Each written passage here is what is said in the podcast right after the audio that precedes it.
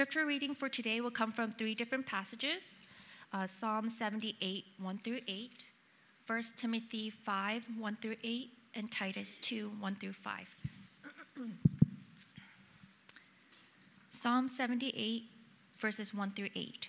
Give ear, O my people, to my teaching. Incline your ears to the words of my mouth.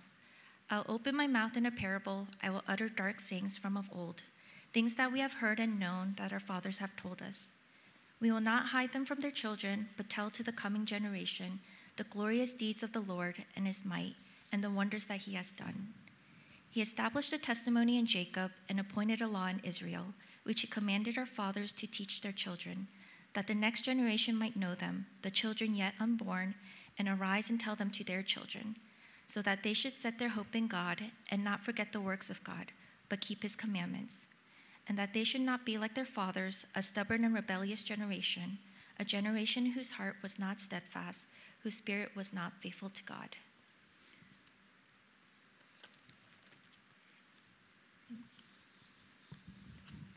First Timothy chapter 5 verse 1 through 8. Do not rebuke an older man, but encourage him as you would a father, younger men as brothers, older women as mothers, younger women as sisters in all purity. Honor widows who are truly widows. But if a widow has children or grandchildren, let them first learn to show godliness to their own household, and to make some return to their parents, for this is pleasing in the sight of God. She who is truly a widow, left all alone, has set her hope on God, and continues in supplications and prayers night and day. But she who is self indulgent is dead even while she lives. Command these things as well, so that they may be without reproach.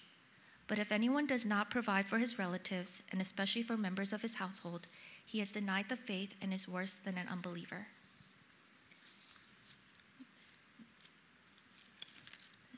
Titus chapter 2, verse 1 through 5. But as for you, teach what accords with sound doctrine. Older men are to be sober minded, dignified, self controlled, sound in faith, in love, and in steadfastness. Older women likewise are to be reverent in behavior not slanders or slaves to much wine. They are to teach what is good, and so train the young women to love their husbands and children, to be self controlled, pure, working at home, kind, and submissive to their own husbands, that the word of God may not be reviled.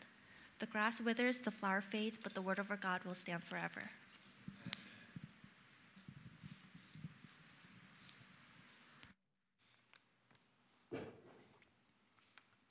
Good morning, church.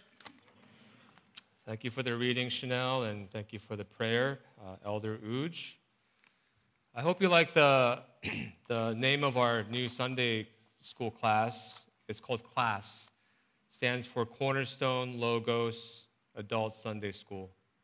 Yeah? Um, Pastor Andrew was the mind behind that, uh, so I thought it was kind of clever when I, when I first heard it. I uh, hope you hope you uh, are able to participate when we do kick, kickstart that class. Uh, you can tell your friends, hey, let's go to class together, okay? That's the idea. Okay, so, so you know, uh, loosen up a bit, okay, this morning. I wish I could start over. All right, so we're continuing our, our series uh, in our vision, mission, and core values. Today we're covering our sixth core value, which is intergenerational. And uh, the main idea for today is that the gospel is meant to transform the way we view our relationships, especially in the context of God's family and household, which is the church. So I want you to understand this, this how this gospel dynamic works and transform, transforming our, our, our view of the church family that we're all called to be a part of. Okay, now to help this idea sink in a bit more, I wanted to share a bit of how I grew personally in my understanding of this concept. Uh, you see, before I understood and believed in the gospel, I was a very self centered and, and very self righteous person, as you can imagine, because, you know, when you don't live for a God who created the world in order to display his beauty and his glory and his grace through the life and death of his son, right? If you don't commit your life to that, then what are you left to do? I mean, your life becomes mainly about fulfilling your own selfish needs. I mean, that's just how life is. But it's not as if I woke up each morning thinking that I was going to live for myself and deliberately against God. It's just that by me not recognizing Christ to be the central purpose of all of life, it meant that by default, I was living in opposition to God's will and living in rebellion against God each day. It was by default, right? So you, you might not have this like in your mind this direct hatred to God, but see, if you don't serve the Lord, if you don't believe and trust in Him as your Savior, as your King, then guess what? By default, you're living in rebellion against Him. You know, none of us wakes up each morning thinking that we're going to sin against God, right? But over time, what happens is we gradually drift farther and farther away from Him and His purpose and design for our lives. So, look, I was a good kid by any human standard, but I was a self righteous one. And I viewed everything in my life through a self centered lens. You know, whether it's my relationship with my siblings, my, my relationship with my parents, my relationship with church members, basically everyone in my life, without any exaggeration here, was viewed through a self centered lens. I mean, how could these people around me serve my purposes and my agenda ultimately? That's how I viewed life. But once I experienced God's grace, I was given the eyes to see the world more and more from God's perspective. And it changed the way I view not only my own family, but also my church family. Right? These people around me were no longer simply church people or, or weekend strangers, but they were now brothers and sisters in Christ and spiritual fathers and mothers whom I was called to love and honor as a younger man. Right? That transformation had to take place in my heart and mind. Another important truth that I was able to see later on in life, as I myself became a father of my own children, and also a spiritual father within the family of God is, is how God had designed the gospel to be transferred from one generation to the next. And how, when one generation neglects its spiritual responsibility to love the gospel and intentionally communicate the gospel to the next generation, not only does the next generation suffer, but multiple generations after that suffer as well. I began to see life from that perspective.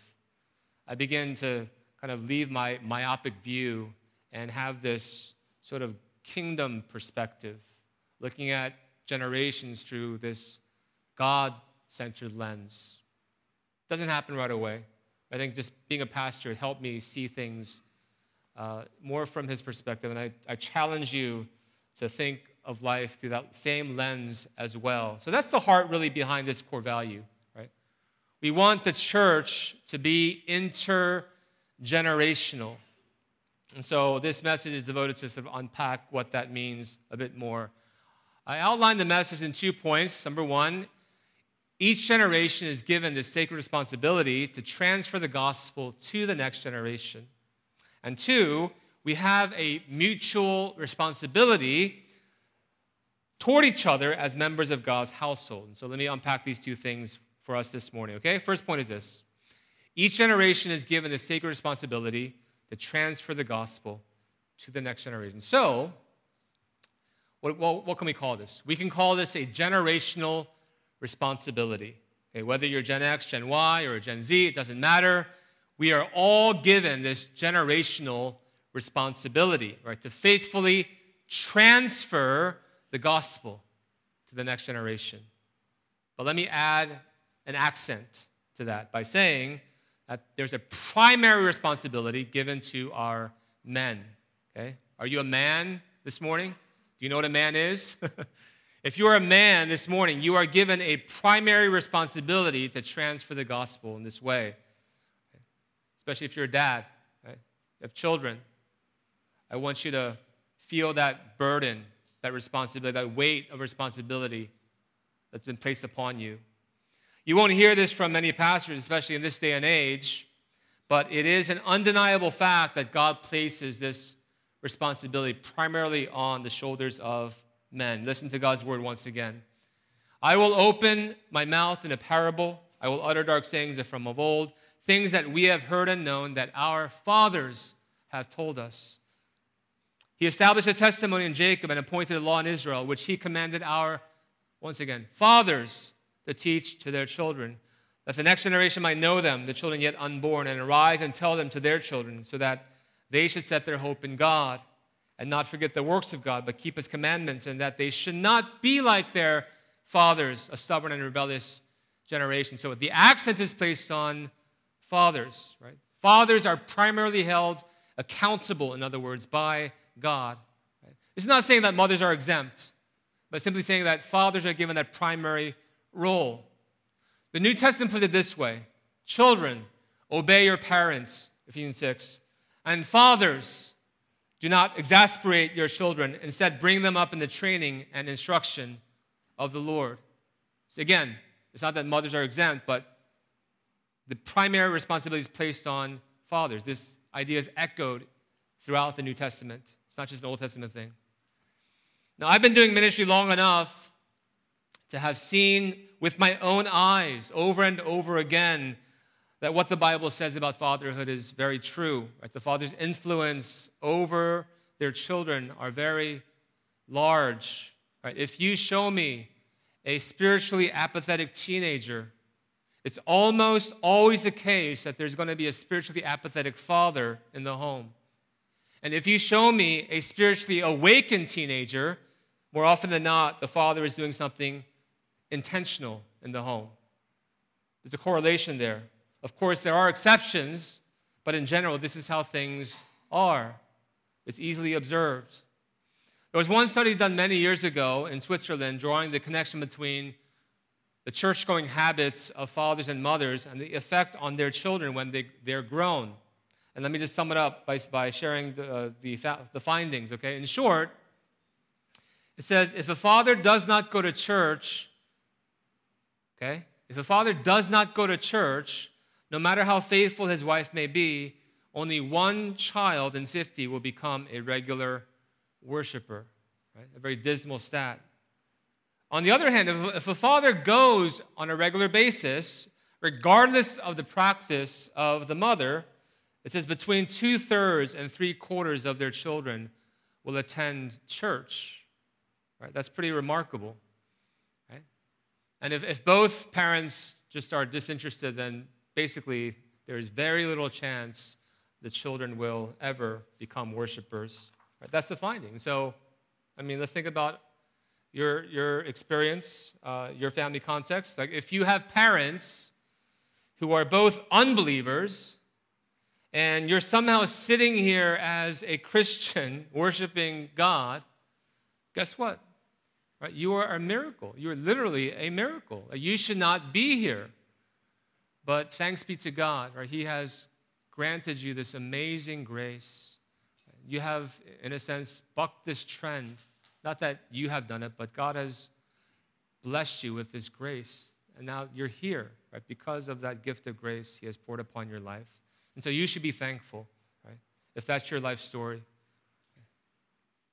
You know, my grandfather on my dad's side, as I've shared before, was an adulterer and an unbeliever. And it was my father uh, who was the first one in his family lineage to become a Christian.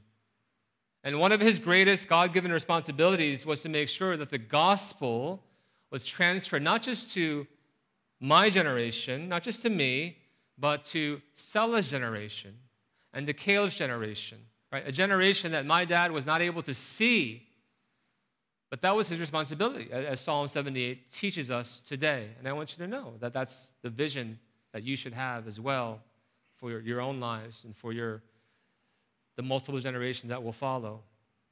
We are, trained, we are to train up and instruct our sons and daughters with that same kind of vision.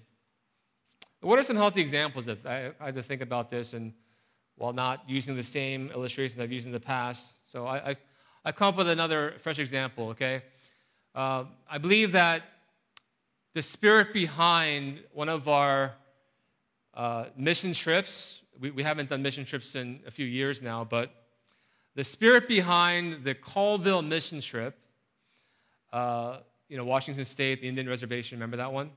Right? That was intended to bring together multiple generations if, if, you, if you've ever been a part of that you know right? Not just the KM right the oldest generation of our church not just the EM the sort of middle generation but also the younger generation right the, the high schoolers uh, the college students that generation as well. And so that, that's always been the effort when we did. And so there's some, some people in the church that want to revive that effort and i think it's a good thing but we're still waiting for uh, some leaders to emerge uh, people who would be able to spearhead that. So that's something to pray for for sure. I've also been happy to see that our effort to serve the Lamb Center has encouraged not only our parents, but also their children. So parents, I see more and more parents wanting to, you know, invite their children out, that they would serve alongside each other, right? And uh, you know, the the age limit right now is at 13. I've been told. So I was encouraged to hear there's one parent uh, inquiring, you know, are we able to bring out our children under age 13? And the answer has been not yet. Okay, that's something to pray for as well. And that God would maybe give us uh, some other fresh opportunities where we can see multiple generations serve alongside each other, right? Parents and children, no matter what, what their age. I think that'd be a beautiful thing. So let's continue to think about ways we could involve the younger generation so that we can serve and grow together. Amen? Now, there is an unhealthy counterexample that we can find in 2 Kings 20, where we read about one of King Hezekiah's major failures. Right? The prophet Isaiah in that story comes to Hezekiah bringing a word of judgment against his people. And God tells him that everything will eventually be carried to Babylon and that his people will become slaves under the Babylonian king. And even some of your sons, Hezekiah, will be taken away as slaves. And after hearing such abysmal news, you would think that Hezekiah would be distraught and even in tears over the thought that his own children would be taken away as slaves. But no, instead, surprisingly, this was Hezekiah's response to Isaiah. He said, The word of the Lord spoken is good. Why not if there will be security in my days? Right? Shocking for a king to say. I mean, who, it's like he's, he's basically saying, Who cares what will happen as long as my generation, my life is intact? I mean, this is much like how people in our day think and operate, right? I mean, this is how our politicians think and operate. As long as our generation is good and, and well funded, who cares about the next generation to follow? They can kind of just like die in our debt. that, that's what we see in, in our culture. It's very commonplace. And people have called this sort of mindset generational narcissism, where your only concern is with your, your own generation, right? kind of to save your own skin. It's a very selfish way to live. So, brothers and sisters, please know that God's heart for us is that we would not be such a self absorbed generation who only thinks about ourselves. When I was a, uh, a younger pastor, I was in youth ministry for quite some time. I did pretty much only youth ministry when I was in Philly, and then I moved here 2009, did some youth ministry until Pastor Jacob was able to join us in 20, think late 2011, 2012. But when I was a youth pastor, uh, and you know, I, I take teenagers on retreats and these outings, I would do my best to instruct our teenagers, right, to leave things better than they found them, right? Have you heard that before, that, that expression?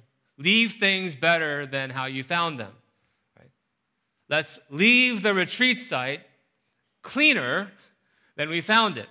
Right? Is that a good value? I thought so. Right? Let's leave the bowling alley or the restaurant, right? even the restaurant bathrooms, cleaner than we found them, was a repeated refrain. And it was to train all of us to think beyond ourselves and to think of the people coming after us. And it absolutely drove me nuts when I would find the toilet seat stained by urine, right? When you're a youth pastor, you, you after, after a, a, high school kid or a middle school kid uses a, the toilet, you often find the toilet seats all, all like soiled. it's like, what? It, it, made me so angry. I remember just addressing our, our high schoolers uh, after experiencing such things. But if we only think about our own generation, right, the gospel will be lost very quickly, as we have been witnessing in our own culture as well. I mean, a culture, think about that, once used to be considered a culture heavily shaped by Christian morals and values. What has become of it? I've heard uh, D.A. Carson, a well known scholar, put it like this Losing the gospel doesn't happen all at once, it's much more like a four generation process. He says if one generation accepts the gospel and believes it, it's very likely that the second generation will simply assume the gospel. Okay, so no, no matter how like uh, passionate the first generation may be about the gospel, if they don't do a good job, right, transferring the gospel to the second generation, guess what?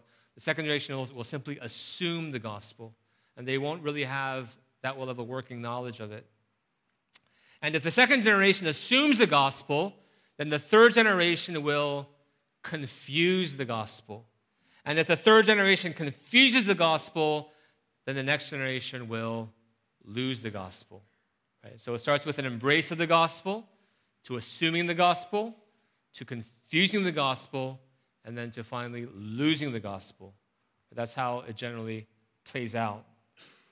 And the point is that if our generation is confused about the gospel, which I believe it is for the most part, since our, whatever you're, you know, Gen, Gen X or Gen, Gen Z or Y, you know, all of our generations, okay, we, we think so highly of ourselves, don't we? We're so self righteous. We feel so entitled to receive things that used to be considered blessings of God's grace. We think we deserve these things.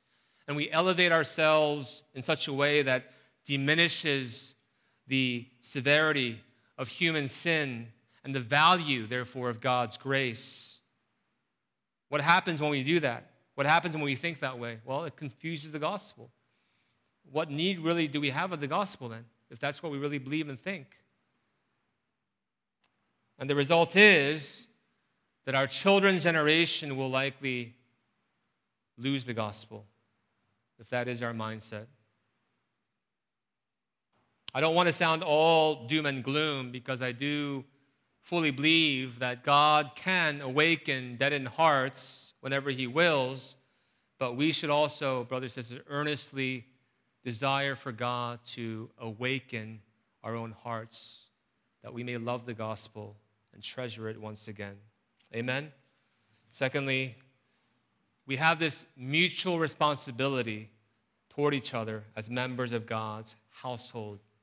Right? Do you really believe that we're a family of believers, that we are a family? I hope as you mature in your faith, you see the church in that way more and more. I chose two very practical New Testament passages to share with you this morning, and they were both read. The first one is the First Timothy passage. The second was the Titus passage, and both of them they may sound familiar to you at first glance, but there is a different. There's a different emphasis for each. Okay, First Timothy tells us how we should treat people in the church who are different in age and gender. Okay? So, how are we to treat them when they're different in age and gender? Right? Titus, the second one, tells us what content each age group and gender should be taught. Okay? So, there's a difference. So, let's look at the first one first. Uh, first Timothy uh, reads a portion of it Do not rebuke an older man, but Encourage him as you would a father, younger men as brothers, older women as mothers, younger women as sisters, in all purity. Our lives would be so different if all of us simply obey this passage, right? It seems so simple, but it's, it's so difficult, isn't it, to treat people this way? You know, for me to fully unpack this would take too much time, but let me at least point out the fact that the reason why young Timothy needs to hear this from the older Apostle Paul is because there are these generational gaps or these generational conflicts and there's these, these gender gaps and gender conflicts that exist in our relationships that make these relationships confusing and difficult at times. And wisdom is needed to navigate through each of them. For example, from the perspective of young people, okay, and for our purposes this morning, I'm counting myself as a young person as well, okay, because compared to the KM over there, I'm relatively young, right?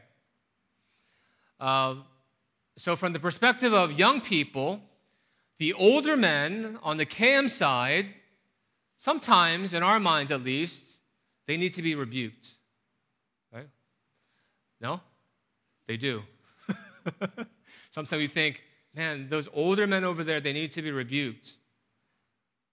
Right? Isn't it easy, let's be honest, isn't it easy for us to view older men with contempt at times? Not all the time, but sometimes. Why? because older men tend to be stuck in their traditions. And they're usually not so concerned about contextualizing the gospel and reaching the younger generation. Right? They just want to preserve what they have. This is the generational conflict that we have felt over the years, if you didn't know. And it's not just an Asian thing. All ethnicities, I've been learning, struggle with this kind of generational conflict. I've heard one pastor put it this way a church has to really make a choice between embracing its traditions or its children. I think that's generally true. The point being that if your traditions get in the way of the church's mission to reach the lost and to raise up faithful disciples and to really you know, ex- extend the gospel to multiple generations that follow after you, then they need to be quickly put aside. Right? To be clear, not, not all traditions are bad or evil or useless. You know, some should definitely be preserved, but some traditions, if you are failing to reach the next generation, for instance, they have to be quickly abandoned, is the point. And the older the church, and our church, if you didn't know, is rather old, when I first interviewed here in 2009, I mean, that's one thing that they emphasized multiple times that our church is the oldest Korean Presbyterian church in Northern Virginia, was what I was told repeatedly. And at the time, I wasn't sure what to make of it. You know, thinking, is that a really good thing? I, I can see pros and cons. But the thing is, the older the church, right, the harder it will be for the church to let go of its past. And that is, I think, what at least uh, something that our church does struggle with. Let me, let me uh, share a story with you, okay, just to kind of help, un- help you understand uh, why I, believe so strongly about this. Uh, you are currently sitting in very nice chairs because they're new, okay? Uh, if you don't think these chairs are comfortable, then you're spoiled, okay? Uh, I know that they're not the best chairs, but they're, they're really nice, relatively speaking, compared to the chairs we had before. Uh, I'm not talking about the ones right before. The, right, the ones right before, they're similar to the chair you're sitting on now. Remember the red ones? But before the red ones, they were, there was another set of chairs that were also red. When I first got here, those chairs had um, a metal frame that you can visibly see that went around, and because they were so old, there was a good amount of rust around them. Okay, so about half the chairs were rusty, and some of them were kind of bent out of shape. Okay, so imagine coming to worship and having to sit in those chairs. And not only that, right, because at the time we had like youth lock ins done, and uh, what took place was the youth would basically use those chairs as their own beds, okay, and they would drool on them and stain them. it was pretty gross, to be honest, right? So uh, we had those chairs. And so we wanted to, after like a couple years, we wanted to get rid of them. We thought it would be an easy thing to just kind of get rid of them. And so we, we uh, rented a dumpster, and, and I had some of our EM members carry those chairs uh, to the dumpster in the back that was set up. And uh, they thought it would be, you know, a simple task, but no. One of the older men from the KM started yelling at them, like literally yelling at them, telling them they, they can't be throwing out perfectly good chairs, right? And so I saw them carrying those chairs back to the building. I said, What are you doing? What are you doing? And they told me what was happening, that there was an older man yelling at them. So I had to go. I found out it was, I'm not gonna, I'm not gonna show you. uh, I had to talk to him gently. Uh, why? Because this passage, it tells me to, you know, speak to older men, treat them like fathers, right? So I did, 죄송함, 죄송하지만, you know, we, we bought new chairs, you know, and we have to uh, get rid of these old chairs. And so, uh, you know, he, he was very reluctant to have us throw the chairs away, so we had to compromise. And we put those old chairs, we, store, we stored them in the church garage for at least three years, okay? Until finally, after three years, we were uh, completely discard them right? But it, was, it wasn't an easy thing to kind of having to deal with that sort of mindset year after year, right? Uh, so change, it, it, it came slowly. Um, so it's like this, you know, we, we may be tempted to get upset with the older generation at times, but we're taught here again that young members in the church are not to be harsh with older men that means if they're, you know, being unreasonably stubborn, we're not to harshly rebuke them. We're not to be mean spirited in our speech. We're not to speak down on them. Rather, we're to gently point out their fault and encourage them and treat them as our fathers, you see. Now, some of you, I don't know, you may be disrespectful towards your own dads at home. And if you are, then I would ask that you would first repent of that. That's not a good thing. So once after you, repent of that sin, you need to come to church and you need to start treating older men in the church as you would your father. Because older men are to be encouraged with words of hope. Right? That's what we learn here.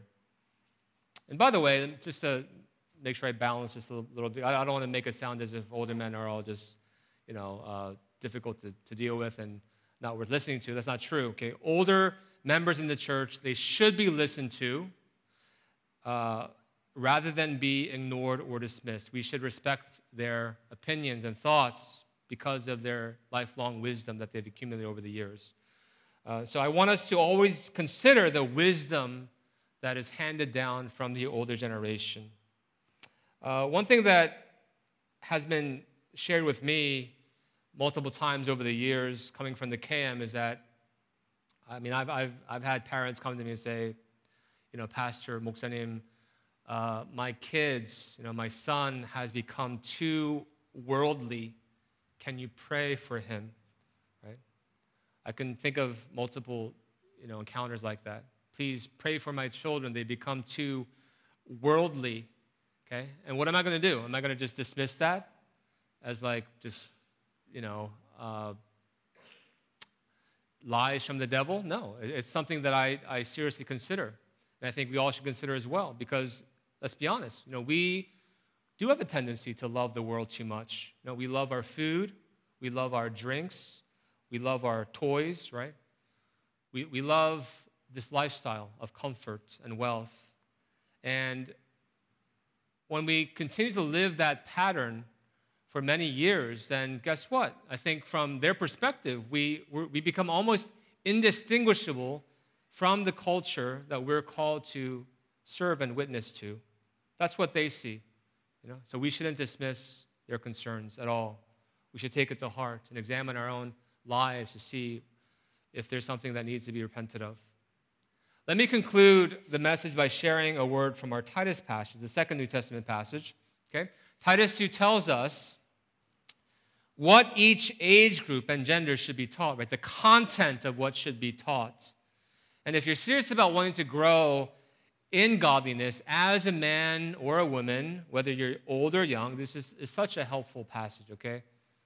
Uh, let me read a portion of this. Older men, it says, and, and this, for, the purpose of uh, the message, for this, I, I want all of us to consider just relative to where we are right now for our congregation, okay? But older men are to be sober minded, dignified, self controlled, sound in love or sound in faith, in love, and in steadfastness. Older women, likewise, are to be reverent in behavior, not slanderers or slaves to much wine. They are to teach what is good, and so train the young women to love their husbands and children, to be self controlled, pure, working at home, kind, and submissive to their own husbands, that the word of God may not be reviled. Very plain teaching, right? It's very clear. Now, some of you are not going to want to hear this, but if you want to know what the average man and women are like in any given season, just do this trick, okay? Think of the opposite of what God's word is saying in these verses. Think of the opposite. In other words, why does the Apostle Paul instruct older men to be sober minded? What's the opposite of being sober minded? Why does, he, why does he instruct Timothy to teach the older men to be sober minded? Well, it's because the average older man loves to do what? Loves to drink. and the average older man loves to live in a buzz state of mind. Because, as I've shared before, as you get older, life gets harder, right? Then there are many more stress factors to deal with, especially when, you when you begin uh, to live out your life in the 40s and 50s. But I would say, really, the 40s or late 30s is when the stress level increases tenfold. Midlife crisis is real. One beer becomes two beers. Two beers is not enough for older men. It's like drinking water, right? So they go for the heavier stuff. Why? Because they need to, in some way to, to make themselves feel at ease, calm themselves down through alcohol. That's the effect it has. Older men are told to be dignified and self controlled because many of them have become grumpy old men who have little control over their anger. And as you get older, I'm sure you notice this in your own lives, but you tend to cuss more. Maybe not audibly, but inwardly, you tend to cuss more. Isn't that the case? Because you have a hard time controlling your anger. Older men, they, they're told to be sound in faith, okay, because older men tend to be stubborn and they think all of a sudden they can just create their own faith and religion. They can create their own belief systems. Right? That's how stubborn they become. Older men are told to be sound in love because most men are hooked on pornography and they specialize in lust rather than love. Older men are told to be sound in steadfastness because many men are not dependable as they get older, right? They've, they love to take their trips they love to play golf on the weekends. They make all sorts of excuses to leave the family or leave the church because they want their own just privacy. And it's like, where'd they go again? Where are they? Where is he? And so, how can anyone depend on such men if they're never around? And so, they're taught to be steadfast in their faith, you see. I'm exposing our men a lot today, aren't I? So let me balance things out by sharing something about women, okay? I'll be more gentle with our sisters. I'm scared.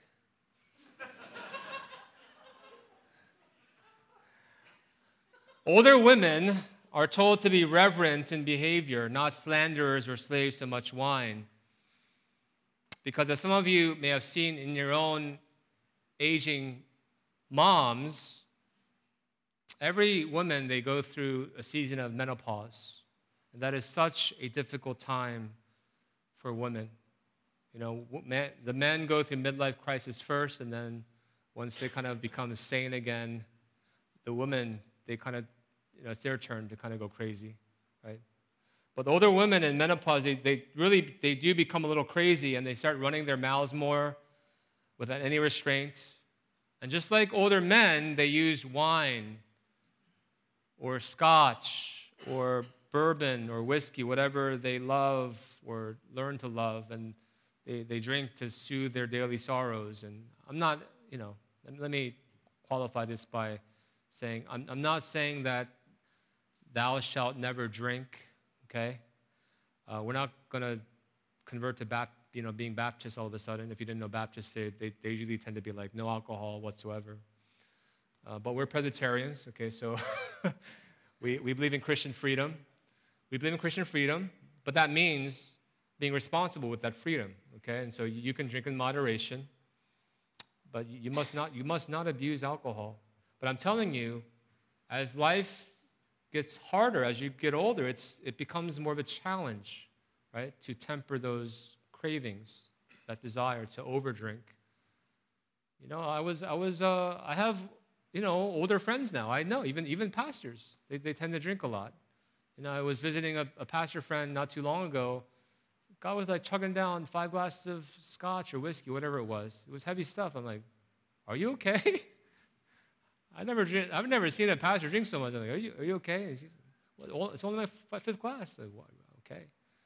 I don't know. I'm just worried. but be careful, okay? Moderation is important. Uh, older women are told to teach what is good. Teach what is good. That means teach what is right, okay? Because why is this important? They, they, they start letting their emotions dictate what is good and right rather than choosing to live in humble obedience to God's word. Look at how some of these older women in our culture have abandoned the plain teaching of God's word in the name of some false notion of love that our postmodern culture has conjured up recently. And older women are taught to train the young women to love their husbands and children, etc. And this tells us something about the average young woman as well, doesn't it? An average young woman's love for her husband is often very conditional, and even her love for her children, sometimes it's not what it should be, right? She either idolizes her children or she treats them as personal inconveniences that can be discarded through socially accepted medical procedures such as abortion. I've heard one stat say, I think Pastor Jacob, he kind of corrected me on, this, the statistics. I, I, thought it was more like 55%, but he, he was telling me it's actually 80% of abortions now are done through the pill. All right, so it can be done very discreetly without any, anyone knowing. You just kind of do, do it, and, and life is exterminated. This is the culture in which we live. And young women, let me just mention a few more, okay? Young women are taught to be self controlled and pure because many of them have, have been reading things like Fifty Shades of Grey. They love to watch maybe too much Netflix or K dramas. Okay? And, and they're just immersing, they're saturating their minds with ungodly images and thoughts. Young women are also taught to work at home because, in their idealism, they think that they can have it all, right? A great career, a great marriage, a blessed motherhood. So instead of committing to the home, many of them find ways to move as far away from working at home as possible, because that is what the culture has taught them. For the record, I'm not saying that women cannot at all work outside the home, but I need to emphasize once again that if you're married, you are primarily to be committed to the work of the home. And if you have a problem with that, right, please understand I'm only a messenger. Don't shoot the messenger. And lastly, young women are taught to be kind and submissive to their own husbands. And on this last one, I'll let you make your own conclusions, okay? Because I don't want to get any angry emails from you. I'm just half joking. okay, you guys are way too serious. Um, no, take God's word seriously, okay? But, you know, I'm trying to lighten the mood at times because this is not, not easy for me to, to be, be sharing these things, honestly. I know, I know it's very difficult, uh, uncomfortable to hear, but see, by intergenerational, we mean that we are committed to growing and maturing, whether we're part of the older generation or younger generation, okay? That we're committed to helping one another grow as members of God's household, his family. Right? And this is the instruction we're given. This is the mutual responsibility that we have toward each other as an intergenerational ministry. So, uh, in closing, I just I want to ask that you would do your part to make this possible. Everyone has a role to play if you're a member of God's family, right? So may may God, by His grace, enable us to love Him and serve His family well. Please take God's word to heart. Let's pray together. Father, we thank you for guiding us with your word today. As it is our desire to be more like you and how we relate to one another, we pray that your Spirit would empower us to be a church that would treat older men as fathers, older women as moms, young men as brothers, and younger women as sisters with absolute purity. And as you empower us to thoughtfully invest in the next generation of believers, we ask that you would, by your power, raise up a generation who not only knows the gospel, but fully believes in the gospel and loves the gospel and is committed to transferring the gospel to the generation after them. May all this be done for Jesus' sake, and it's in his name we pray. Amen.